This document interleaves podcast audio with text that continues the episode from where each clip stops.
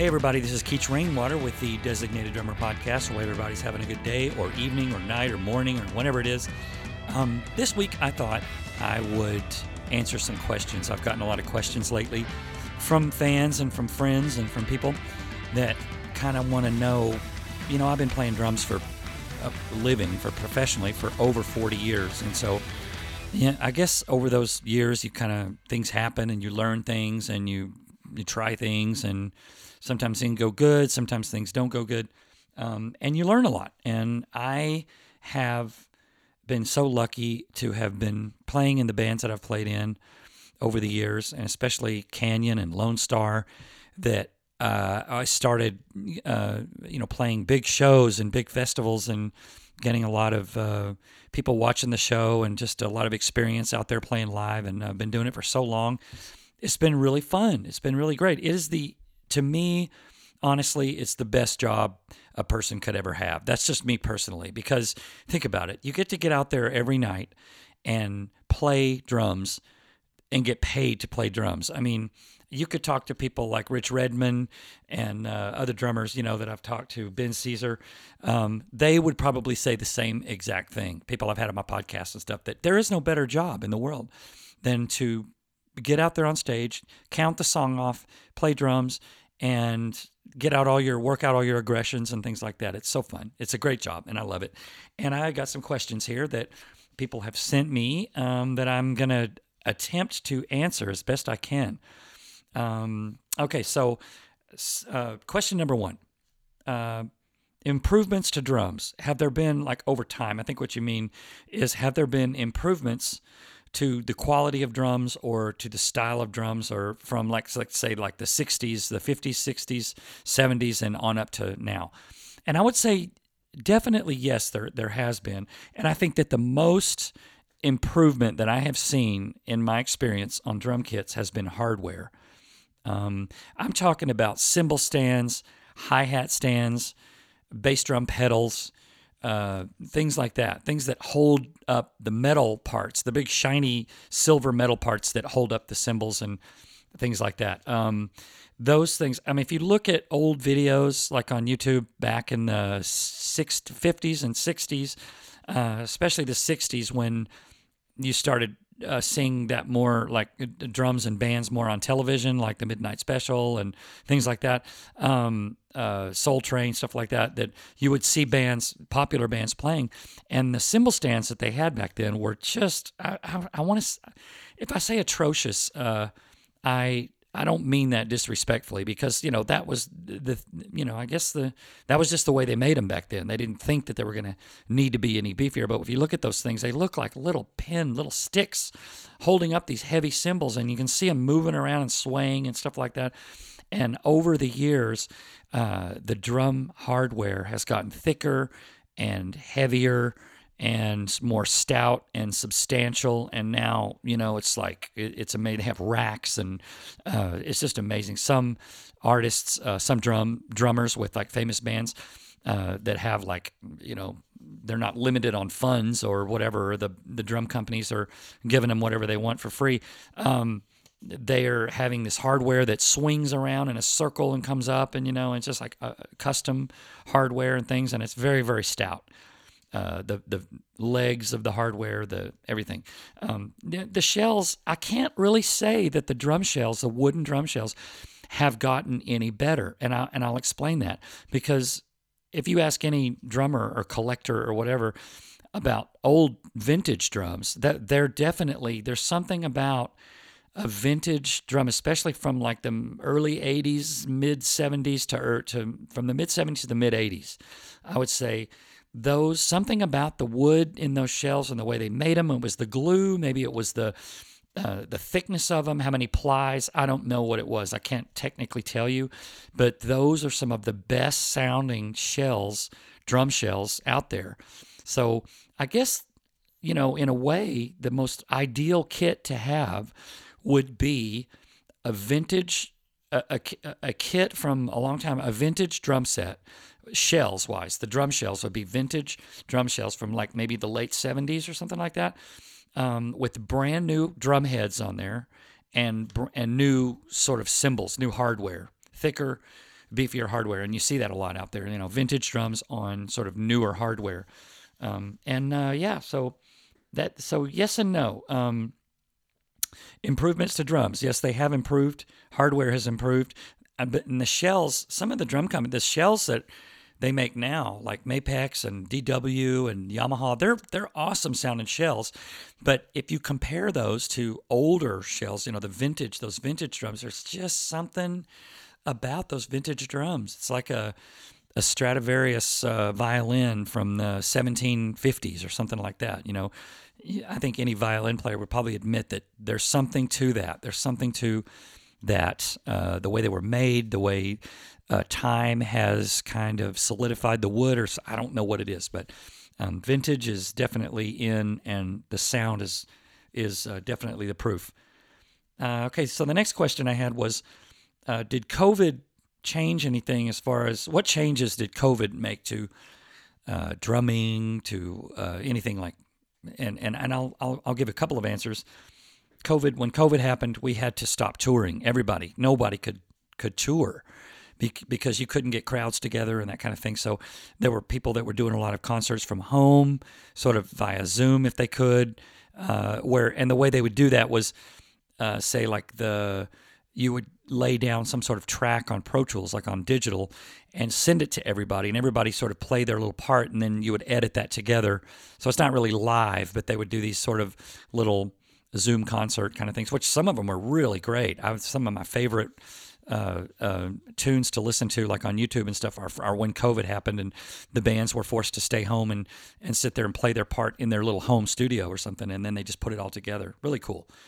Um, one of the things that happened, uh, I think one of the things in the question was like, for instance, drumsticks, like because um, there were a lot of a lot of the oak drumsticks that come from Japan were held up in the harbor. You know, they couldn't get things like computer chips and and the the wooden sticks, the the oak, the Japanese oak that um, that a Promark was using, and I, suppose still is for their oak sticks. It says Japanese Japan oak, I think it says on there, um, were held up, and so you couldn't get oak for a long time, and that actually affected me a little bit. It made me I had to switch to hickory sticks because when I talked to um, Evans, uh, which is D'Addario. D'Addario, they used to make strings and stuff like that, guitar strings. Now they own Evans, and I believe also they own Remo too. Like the they, they own the drumhead companies. They also own Promark. They sort of just started buying up all these other companies. Um, so I had called them to see if I could get some oak, some of the ones that I've been using, the 5B nylon oak sticks. Um, and they had said that they couldn't get them in at that time, that they were back ordered from Japan, and they couldn't get them into the States. So they said, but we have hickory because hickory's American, it's American wood. So I ordered a couple of boxes of drumstick hickory drumsticks 5b nylon hickory and i actually have fallen in love with those i have switched i don't do the oak anymore they're a little bit lighter but they're very they're very durable and I just love the sound of the the side stick when I hit the side stick with those uh, hickory uh, sticks. I still do the nylon tip and all that stuff. They're just not quite as heavy as the those oak sticks were. So that did affect me a little bit. I changed that, and other ways that COVID affected us was. Um, I don't know. I just think that we had to kind of sit and uh, we we could practice more, uh, and that's one thing I did. I improved a lot uh, during COVID because I was home and I was practicing more than I had ever practiced before. I wasn't able to gig, but I, I, knew I had to keep my chops up. So I practiced things that I had been wanting to practice for a long time that you can't, you know, playing gigs and stuff like that. That's okay. I mean, and and that's you know you're keeping your chops up and that kind of thing but it's not really the same as practice practicing is where you break down things that you're trying to learn and things that you're trying to improve on and you're you're trying to better your drumming uh, through practice. And so I did that a lot. I practiced a lot and um, was able to uh, do a lot of recording and stuff. I had been uh, writing with some people over the internet, you know, like where I would lay down the drums and I would send it to them and they would put bass on it and then guitar and we would build tracks that way. And we came up with some really good music that way. Um, so, yeah, I think that COVID definitely changed a few things um, about all that stuff. Um, you know, sticks and that kind of thing. But uh, all in all, you know, once COVID was up and we started touring again, it was it was just great. It was just a great feeling to get out there because during COVID, I have to honestly say that I I don't know about anybody else in the band or anybody else in the uh, industry, but I, I was scared. I was scared that that if this COVID thing was going to continue, then we what was live music? That that's our whole life is based around live music. You know what we call putting butts in seats, playing live music. I mean, we could continue to make records and things like that and record and all that, but that's I don't think that's going to pay the bills as much as going out and doing live concerts and that kind of thing, touring and that kind of thing. So majority of our living, uh, the majority of our living is touring. It was and still is touring. So during COVID, I was every day, I was just like, it was a big question mark. Like, are we going to be okay? Are we going to really seriously be able to go back on a tour again? Is this, are you to, are they going to resolve this COVID uh, deal? And so in, um, I think 2021, we finally started to do some more shows. I think it was spring of 2021, uh, of 21, we started doing a few shows and then uh, but they were still restricted a little bit. They were like they, to kind of separate the people a little bit, and people wore masks, and uh, the, we had to not do meet and greets for a while, and it was it was very controlled, and then that just sort of uh, rolled along and rolled along, and now we're doing we're kind of back to normal now. We're doing meet and greets, and uh, people are coming to shows, and I think that it has actually helped our industry a lot uh, because people if you take something away from people that they enjoy for long enough and then you give it back to them they're going to covet that. They're going to enjoy it and they're going to they're going to uh, savor it a lot more. So i think that people come to shows now uh, with a with a new respect for oh my god this is great. We can actually go see a live show and not have to watch it on youtube or whatever you know so anyway not that there's anything wrong with watching shows on youtube. That's great too. Um, so the next question i had was um, how many drum kits have I owned? that's a funny question. Um, no, that's actually a really not a funny question, but um, funny you should mention that because I have way too many drum kits right now. That eh, because my problem is I don't get rid of drum kits as easy as I probably should have. I tend to keep them because I don't know why. I don't know. Maybe I'm thinking someday uh, that I will use them again, or that you know, hey, what if I want to you know, do a show, a show here, set it up, and then uh, set it up at a club somewhere, and you know, play that or something. You know, I don't know. I just tend to keep them, uh, and so I thought about this before I um, started the podcast, and uh, I had counted twelve in my mind that I that I could remember. There's probably a couple more that I sort of forgot about, but um, twelve kits that I've had since high school, since I was in high school. Um, starting out with a little Maxitone set that I bought for forty dollars uh, from a friend of mine's brother who had some drums for sale. It really wasn't a full kit. It was just like you know a, a, a little collection of some drums that were incomplete, and that uh, that I had to either build or collect or fix or fashion somehow the rest of that drum kit, you know, and try and come up with the rest of it.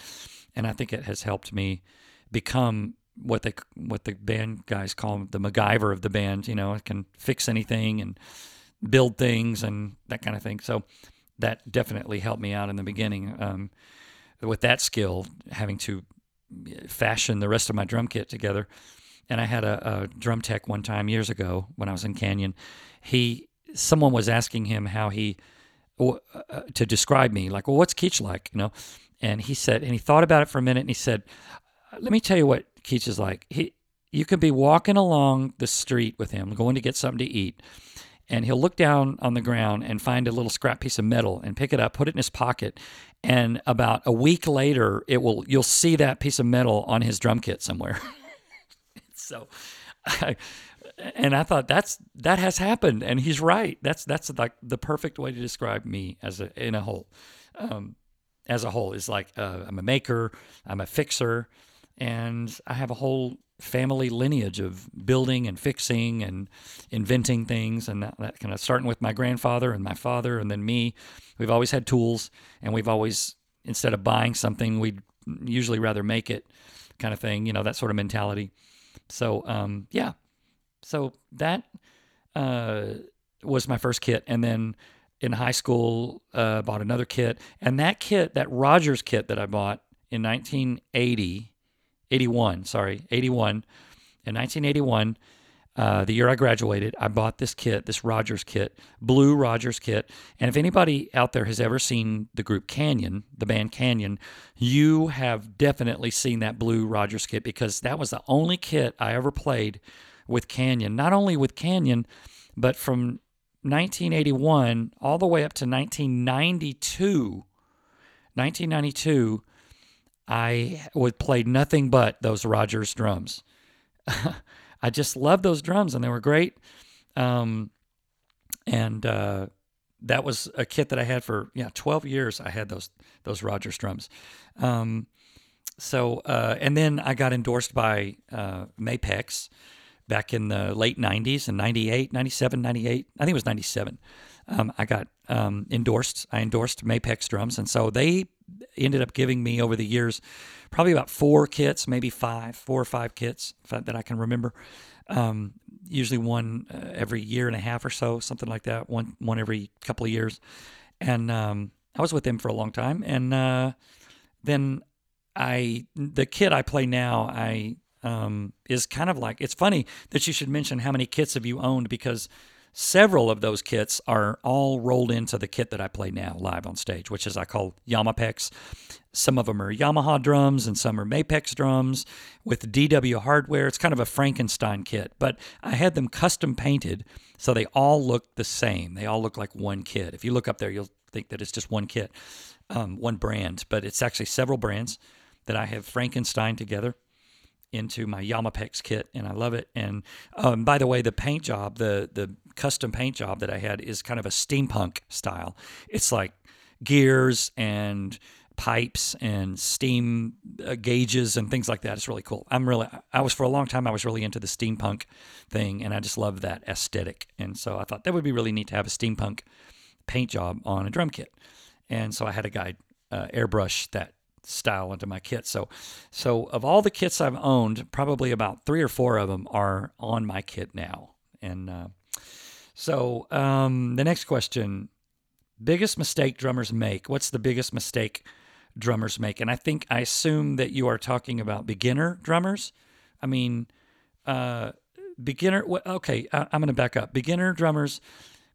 Uh, and drummers that have been doing it for a little while because and I'll, I'll explain why in a minute drummers, uh, one, and I would say the number one mistake drummers make is giving up.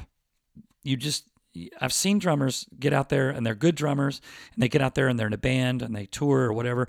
And it just becomes, it just wasn't what they thought it was. And they give up too soon, in my opinion. I think they give up too soon.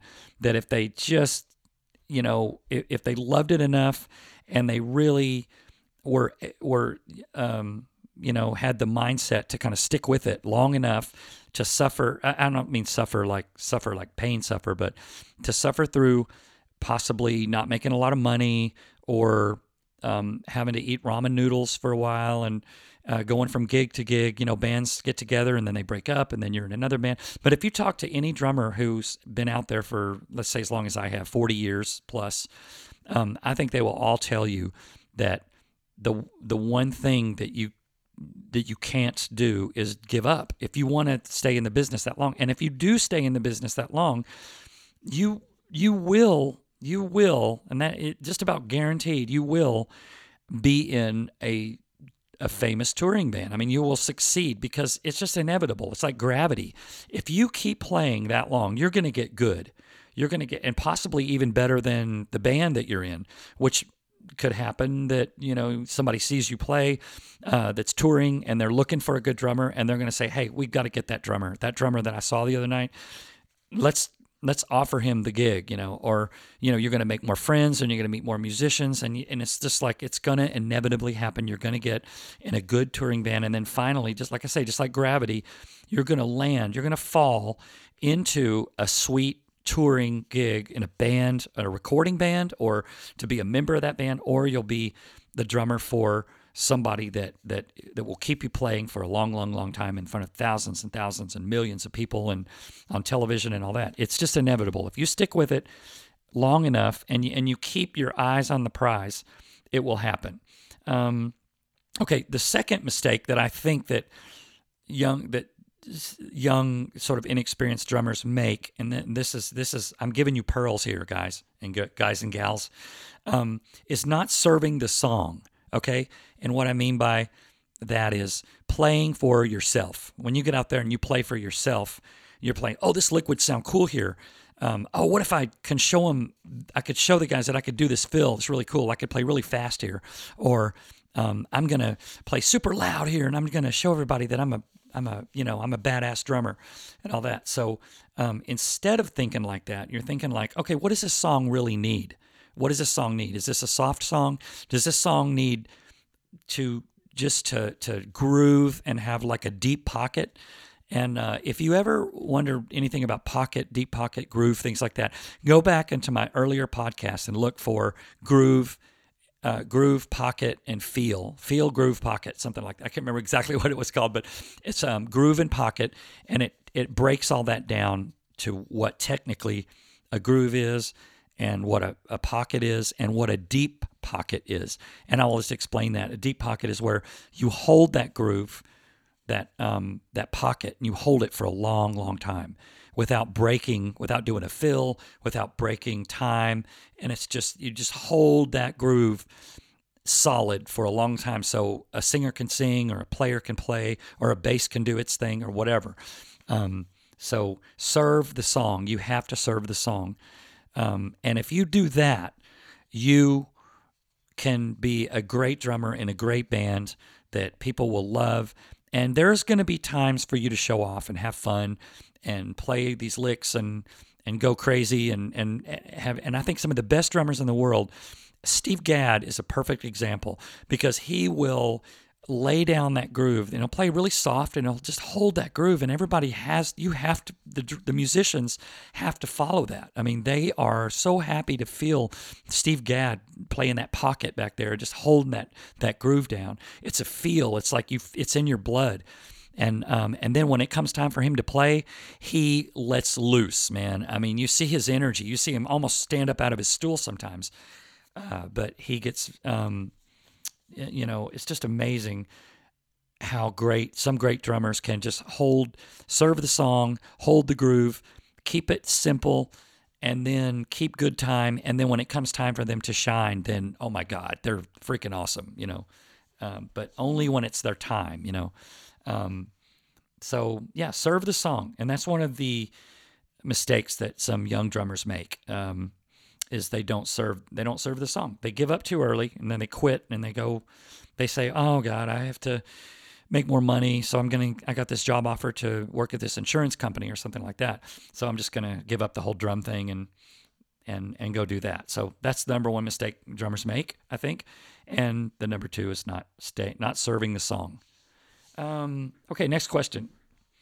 Um, oh, uh, what if you don't have space to practice? Now, this is just talking about practice, um, which I had another podcast on practice and talked about pads and uh, things like that and what you can do. Um, what if you have a small room, a small apartment?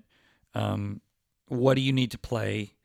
Uh, what what can you play? What can you practice? That kind of thing. And um, I will say that, in my personal opinion, you can practice for a while on a practice pad, you know, in your small apartment room, whatever. You can also get a pad kit, which is practice pads, rubber practice pads set up on in sort of a kit form. So you have like a little bass drum practice pad and you have a snare practice pad and you have toms and a little floor tom and maybe even cymbal practice pads. And they don't make much noise. They just kind of go tick tick tick tick and uh, you can do that, and that's fine. That t- if you're just going to work out some beats and things like that, and that's good to do that. And uh, I have seen uh, uh, uh what Travis Barker is his name um, with Blink 182. If you ever get a chance to look at his warm up before the show, he has a little pad, a pad kit backstage, and he'll sit there and just his warm up is insane. I mean, the stuff he does with his feet and his hands and left and right and his left foot and um, it's incredible. He is an incredible drummer. He is like one of the best drummers I've ever seen, if not the best drummer. I mean, he because he puts so much into it, so much into his practice and his uh, ethics, his worth work ethic. I've heard tell that he practices sometimes eight hours a day. Eight hours a day of practicing drums. That's insane. And I cannot even imagine doing that every day. Even even every day for a week or every day for, for five days. That's insane. That's just you you can't help but be a monster drummer if you practice that much. Your muscle memory, your stamina, everything would just be top notch if you if you could actually practice that much. I mean that is that is crazy. Um, but what I will say is that, and I tell my students this: um, practicing pads is is okay, and and it's you can do it if you're in a pinch, but there is nothing like there's nothing else that can take the place of playing a real drum kit. Even putting little rubber pads over your drums, what you can do, um, that's not that's not the same. I'm talking about playing the drums hard with cymbals and real drum heads and playing them and hitting them hard. So, in my opinion, you really need to, if you're serious about it, you really need to have a place, a, pra- a rent, a rent a practice room. And if you look in your local city, there are people that uh, have a garage or a, a, a little shed or something like that that will rent, and some of them are even set up for as a practice room for bands and things like that. And um, I would just make it part of your expenditures, like storage or uh, a car payment or whatever it is. Um, think of it if you do live in a small apartment, you don't have a place to practice drums. You you need that.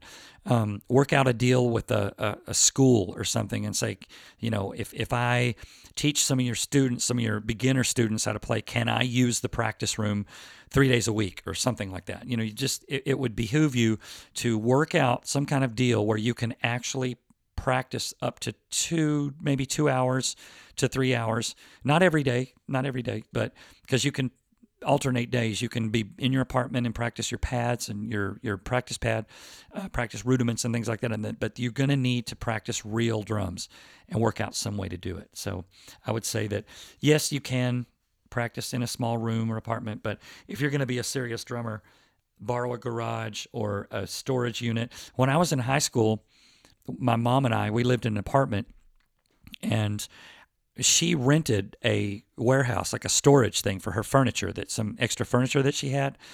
Um, and since we lived in this apartment, we just had more furniture than we needed. So she rented a little 10 by 20, 10 feet by 20 foot uh, little uh, warehouse. And this was in the 81, 82, something like that. And um, this particular warehouse would let bands rehearse and practice. Matter of fact, it was the one of the only places in Garland, Texas that would let bands go in there and set their stuff up and practice. And a lot of times bands would split the the they would go and they would rent one and they would split it between five or six or how many ever guys. And so it would be, you know, only 20 bucks a month or something if you split it between all the, the guys. It wasn't much. You could leave everything set up in there. You could lock it up and that kind of thing. Now in the wintertime, there was no heat. So, um, but my mom said, whatever room that you can make in there, you can have. So she said, you know, whatever's left over, you, you you rearrange all of the storage stuff, the boxes and furniture and beds and stuff like that. If you rearrange it, you can have whatever's left. So boy, I tell you, I went to work. I went in there um, and I moved beds and stacked things, and I had everything pretty much stacked to the ceiling. And I I managed to put everything in that ten by twenty warehouse uh, storage locker, uh, basically about four feet from the back wall and then I hung a big curtain down, and that was my whole entire. So, uh, you know, what the the whole rest of the twenty feet minus the four feet was mine. 10, 10 by whatever that was, you know, whatever was left over um, was mine. So that was actually really really cool. Um, I, practiced a lot. I set my drums up in there and I would put the headphones on and I would practice and I could play as loud as I wanted to and I, I didn't have to worry about um, bothering any uh, neighbors or anything like that. Um, anyway, so yeah, go get a good practice place and practice real drums. And then once you start gigging and stuff like that, because if you practice pads and stuff like that, and then when you go play for real in a in a club or at a place, um, it's different. You know, it's just you don't really know how those drums are going to react until you play them, until you hit those heads and those cymbals and things. So, anyway, enough about that. Okay, so the next one uh, question I had from Tom Baldrica. A good friend of ours, the band's, and uh, he used to work at the record label at RCA, at BNA, and um, I reached out to him and asked him if he had any questions, and he um, said, "Why do drummers play uh, behind plexiglass? What's with the plexiglass?" Um, you know, back in the day, I used to have a plexiglass shield that was like so big. It was like a four by eight sheet that went in a. It was a real thin piece, so it curved, and we had a frame that we made special that that this this plexiglass could fit down inside this metal frame and it would like a concave shape and so the reason is I'll answer the question the reason is is because when the way the drums are set up the cymbals most of the drum especially on a riser you're you're up a little bit higher so most of the noise that comes from the drum kit goes straight into the vocal mics what you're pointing if you look at the way a stage is set up the vocal mics are pointing straight back at the drums in a lot of cases um, so when the singer or guitar player or whatever steps away from the mic, they're not blocking that mic anymore. The mic is wide open and it's picking up cymbals and drums and things like that. So I think a lot of sound guys uh, like to have a little bit of the, you know, and of course you mic everything. Everything on the drum kit is mic'd, so it's coming through the PA.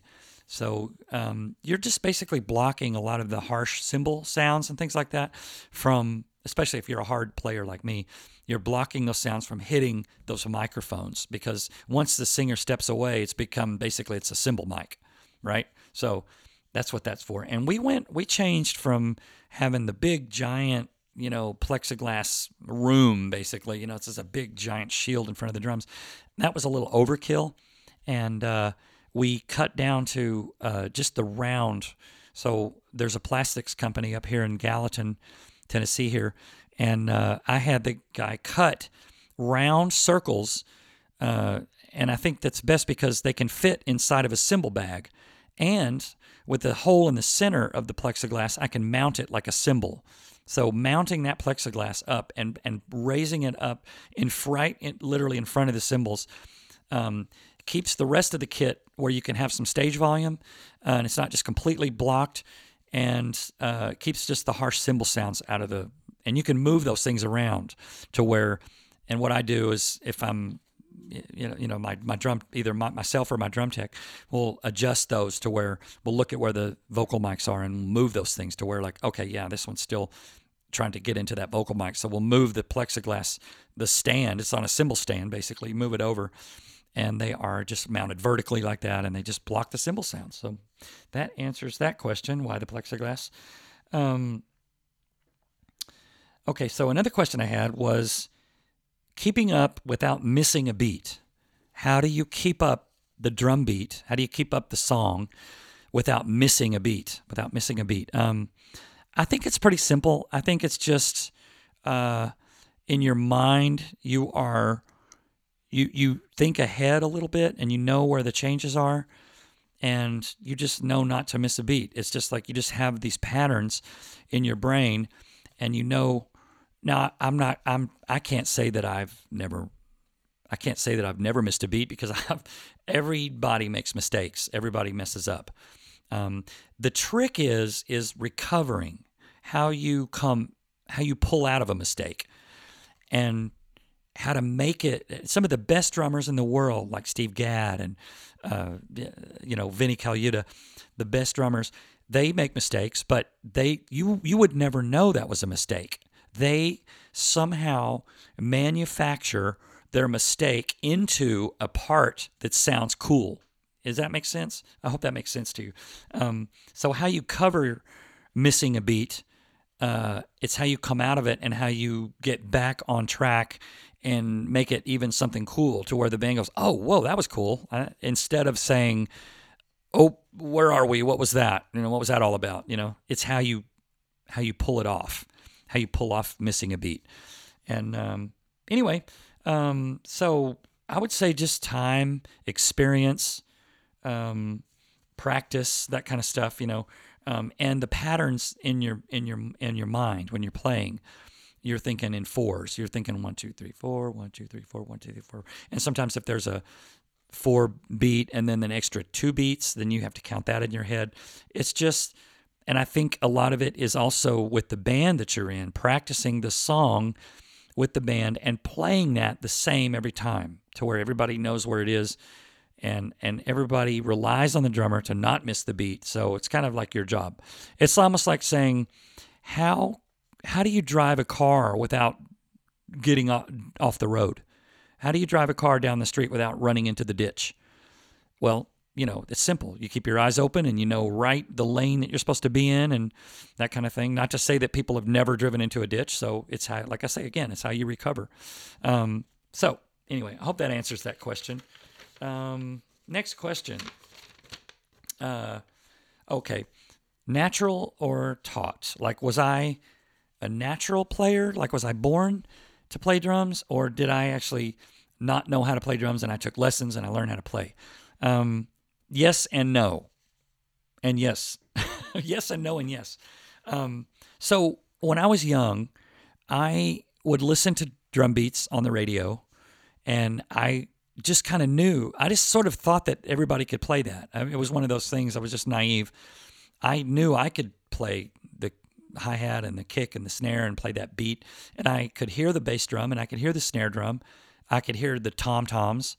I could hear when they were hitting the cymbals. I, I could recognize what the drummer was doing in those those beats.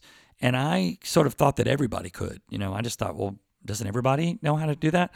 And to my not shock, but to my you know a surprise as I got a little bit older, I found out that no, people, not everybody can do that, but I can do it. That's kind of when that inkling of like, well, maybe I could be a drummer since I sort of know how to do that. Um, and then it just, you know, that epiphany happened when seventh grade when I was walking by some people playing drums in the in the cafeteria rehearsing for the talent show, and I was watching that drummer play and that band rehearse, and they were stopping and starting and fixing things and working up a song between themselves. Not a band director, but just them. It was like four guys, and they were stopping and going, "Hey, what if you play that part? What if you do this? Let's try it again." That just that was my epiphany at that very moment. Since that moment, I have not stopped wanting to or enjoying being a drummer because that's what I wanted to do. When I saw that, I was like, saw the drummer counted off and they played it and he played the fill and then they ended the song and he did the little burnout and then closed the door. I mean, I was just like, that that's me. That's exactly what I want to do for the rest of my life. And I never I never looked back from that moment in seventh grade, I never I never stopped. And I still get that feeling now when I play. I'm like, I I count the song off and I play it. I enjoy that. I enjoy the simplicity of that. Um, but yes, I was also taught. Um, when I started playing, I was playing for about maybe two or three years before I started actually taking lessons from a drummer. And then I tell you, man, once I started uh, going to lessons once a week and learning from a better drummer that could show me kind of what I was doing wrong or maybe a technique or something and showing me things to practice on, maybe how to read a little bit of drum music and kind of we had a couple books that we that we uh, worked with and if I ever had any questions about how a drum beat went or something like that, he would answer them for me. And I thought that was just like gold to me. That was like, oh my God, I have a mentor that I can ask, how does this, how is this drummer doing this thing? And that was amazing. And I literally, when I practiced, after I started taking lessons like that once a week, when my practice became more productive and I was like opening my mind up and I was doing things, I was kind of trying to mimic my teacher. If I remember right, I was I was kind of mimicking. I sort of set my drums up similar to the way he did with the toms flatter, and I started playing kind of more like the way he did, holding the sticks the way he did, practicing the things that and and every week that he would give me something to work on, I would go learn it and I would master that and come back. And I'll never forget, his name was Sammy, Sammy Wilson. He told me that I was the only student that he, and this was kind of encouraging to me, that I was the only student that he had that when he told taught me how something to work on, I would go and learn it, come back, and it would be I would I would have it down like completely. I have it down plus, you know, and then some. You know, I would have it down plus I would em- embellish a little bit and make it even better or whatever, you know. Um, he said I was the only student that did that. And that was encouraging to me. I thought, well, okay, maybe maybe I could be a drummer for a living. Um, so yeah, I was I had natural ability and I took lessons.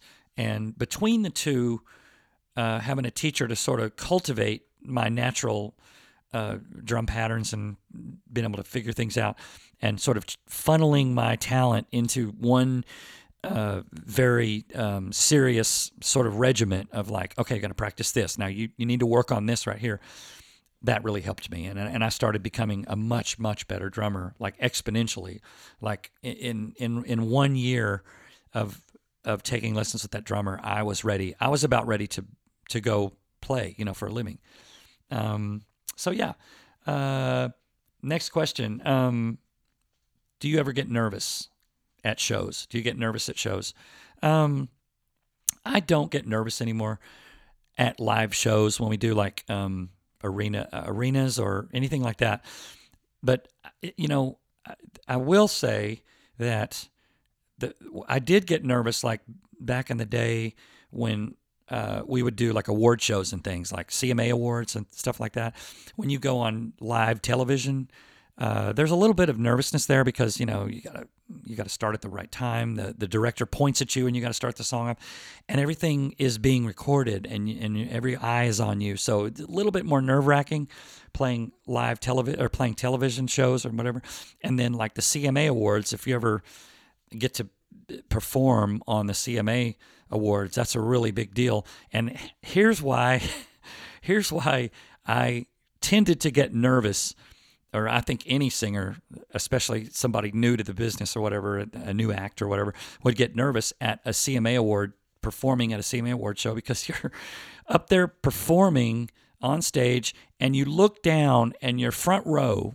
I'm going to describe the front row of the CMA awards to you. Okay, you look down there and sitting on the front row is George Strait, Reba McEntire, Shania Twain. Uh, Tim McGraw. it's like, and they are just staring up at you like, okay, all right, you know, because they they've been there all day and they they're probably hungry and they're ready for this thing to be over. And everybody loves the CMA awards. I, I'm not gonna I'm not gonna down the CMA awards because they're super great, but it is a long day and everybody is just kind of ready to get out of there by the time. And so when you're up there performing, they're kind of like, eh, okay, yeah, let's just get this thing over with. and just looking down at that as your front row is a little bit nerve wracking. So I will say that. Um, and if you ever something ever happens, like you drop a stick, which I have done on live television before, um, what do you do? It just kind of. I was playing in Canyon, and we were do, we're playing on Nashville now with Ralph Emery, and we were doing one of our songs, and I dropped a stick and this is live television, right? I dropped a stick, and so what do, what do you do? I just played the rest of the song with one stick. That's all I could do. I couldn't stop the song and reach down and pick up a stick, and I didn't have another stick. What's foolish of me? I didn't have another another stick handy that I could grab because I was just kind of cocky, and I just thought, uh, oh, okay, well, you know, I'm not going to drop a stick. Well, I dropped a stick, and I remember I just played the rest of the song with one stick with my right hand, and it was fine. You know, I was able to do everything I needed but uh, it was a little nerve wracking. And uh, yeah, you get nervous doing television. I will say that. But live shows, big crowds, and that kind of thing, not anymore. It's just kind of what we do, and it's fun. You know, it's a it's a fun thing. Um, it's almost like people say, you know, the first day of school, the first day of high school is you're super nervous. Okay, cut to probably the in the spring. You know, when you're when you've already gone there a whole year, several semesters, and you don't get nervous pulling up to that school anymore. Hopefully you don't. I mean, not like the first day. So that's the way I look at it is like doing big shows. It's not like the first day of school anymore. It's like you just get up there and have fun. Um, next question. Uh, has technology helped or hurt? Uh, and I assume you mean drumming or the industry or whatever. Um, and I will say it I would say yes and no. There, there's things that's helped for sure, and I'll explain what the helped, how it's helped, and then at the end of this answer, I'll explain how it's kind of hurt. Um, technology is is incredible. It's it's grown so much in the music industry. The fact that now everybody can, for just a little bit of money, can have a studio, can have a recording studio in their house or whatever. So, learning how to play your your studio chops, you know, learning how to play and make records and make recordings of yourself and that kind of thing has gotten so much easier. Whereas back in the '70s, and the 80s, if you wanted to make even a demo tape, even a demo tape, you had to have money. You had to go into a studio where they had like expensive microphones and a board and an engineer that knew how to plug everything in and run everything. And you had to have a tape machine that you had to buy the tape, like the two inch tape that uh, used to have to use in the studios, even really for a demo. I mean, a good sounding demo. Um, was uh, several hundred dollars, you know, just for the roll of tape, not to mention the rental in the studio and, uh, you know, in the, the, the time that it would take. Hopefully, that you can get the song down in a couple of hours and be out of there and get it mixed and everything. Anyway, so yeah, technology has definitely um, uh, afforded a lot of people to be able to make albums at home and things like that. Um, a lot. You would think that a lot better material would come at it. And some has, yes, some has. Material has come out of home recordings and things like that. But um, and here's why I think that it has hurt is you hear a lot of young people uh, comment on YouTube videos from like songs from the 70s, like from Queen, from Boston, from Aerosmith, and that kind of thing. Um, and they, one of their questions is, is, what what happened to this music? How come this stuff is incredible? What why is today's music not like that, you know? And I think the reason, one of the reasons for that is it, the, the reason it tends to be a little bit stale is that we are, when we record on Pro Tools, we're on a kind of a grid. We have a click track that we follow, and, and, you, and you have to play uh, the rhythm to not always, but but in a lot of the songs you hear on pop radio, you have to. It's either a drum machine that's that's being programmed, or a drummer is playing to a click track, and he's playing natural drums and he's playing real drums, but he's playing to a grid, so that when they edit in Pro Tools, they can take like a chorus in the the end towards the end of the song and copy and paste it to the beginning or whatever, you know, so everything's all consistent. Now, a lot of the songs back in the '70s uh, and '80s that uh, you had a drummer and he laid down, he or she laid down the beat, and it wasn't perfect. It wasn't the most perfect thing. It flowed, it moved, it had life. You know, it um, it sped up, it slowed down, it it stopped. The drums would just stop for, and the and the guitar would play for a little while, and the drums would come back in again. Um, it had expression to it, and I think Kim Mitchell explained it to me one time. He said, "I miss." playing to with a band that has expression you know that the beat the it tempos express it it speeds up it slows down. It's like a movement of a symphony. Um, all symphonies symphonies don't play to a click track. They they have they speed up and slow down and they have feel. And i think that is what how it, technology has kind of hurt us a little bit is that yes we can record things at home but we tend to record things too perfectly. And we don't we don't have that feel of a band in the studio nervously playing with each other and listening and and trying getting this thing down and and uh, and playing with feel and expression and stuff like that. So um, that is I really miss that, and I I I think that I hope that even with the technology that we have of recording at home and the ease of that, you know, anybody can just get a computer with GarageBand on it and record and mix and do make some amazing music, and you don't have to have that grid. You don't have to have a, a click track or a drum machine, or you don't have to quantize everything. Um, there is a place for that, and I think in dance music and stuff like that, it does have a feel. It does have kind of a nice pocket to it. Um, and you get a bass player, a real bass player playing along with the drum machine could sound cool too, you know. And there's a lot of sort of great Michael Jackson songs and things like that that have Huey Lewis um, songs, and I think that that whole sports album from Huey Lewis was recorded.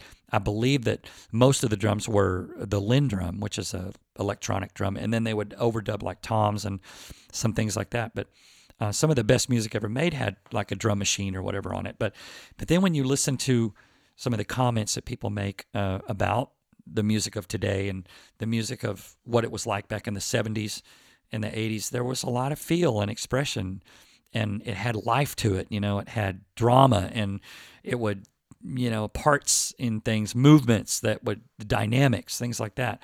Um, so I think that if we can uh, embrace that technology that we've been given uh, with like Pro Tools and, uh, you know, like um, GarageBand and things like that, and and play with expression and feel and stuff like that, I'm hoping that that will come back and be a thing again. Because the the fact is, is that we can spend hours and hours and hours and days and weeks in our own studio perfecting a part um, and getting it down. And I think some people are doing that. And uh, but another problem is that there's so much music out there. Another one of the problems with technology. There's so much music out there; it's almost become disposable because there's so many songs to mull through. But in a good way, that uh, the, it, the you know the good things always float to the top, right? Um, so hopefully, the great music that's being recorded now will be noticed and sort of self-policed in a way that you know they'll get a lot of streams and then it'll be famous and that kind of thing but there's so much music out there how do you choose how do you find it how does there some filter that says hey give me find music that sounds like the seven and you know there may be there may be some kind of algorithm that says find music that sounds like the rolling stones uh, and queen mixed together or something you know and then uh, and hopefully find the music that you love and um, and you know if you're a musician or a drummer hopefully you will go in and record um, on these new technology things and find your voice and find your sound and be original. Um, anyway so that was some questions that i had. I hope i answered them all to and thank you to all the the folks that sent me the questions and all that. And i hope that um, I answered them all at the best of my knowledge and, and maybe entertained you a little bit, told you a little bit more about my past and my uh, experience in the business. And um, coming up uh, soon on the Designated Drummer podcast, we have some great, great people. I can't tell you who they are yet because it's a surprise, but we've got some really cool people coming up uh, in the next few weeks. And I hope you'll come back and stay tuned and uh, listen to the Designated Drummer. And uh, we have to hit the road tonight for four gigs in a row. We got to do four shows in the Michigan, Ohio, and Indiana region. So it's going to be a great weekend, a great long weekend for us. And uh, I hope I get to see you folks out there and come see us play. And um, we'll see you next time on Designated Drummer. Hope everybody has a great week. See ya.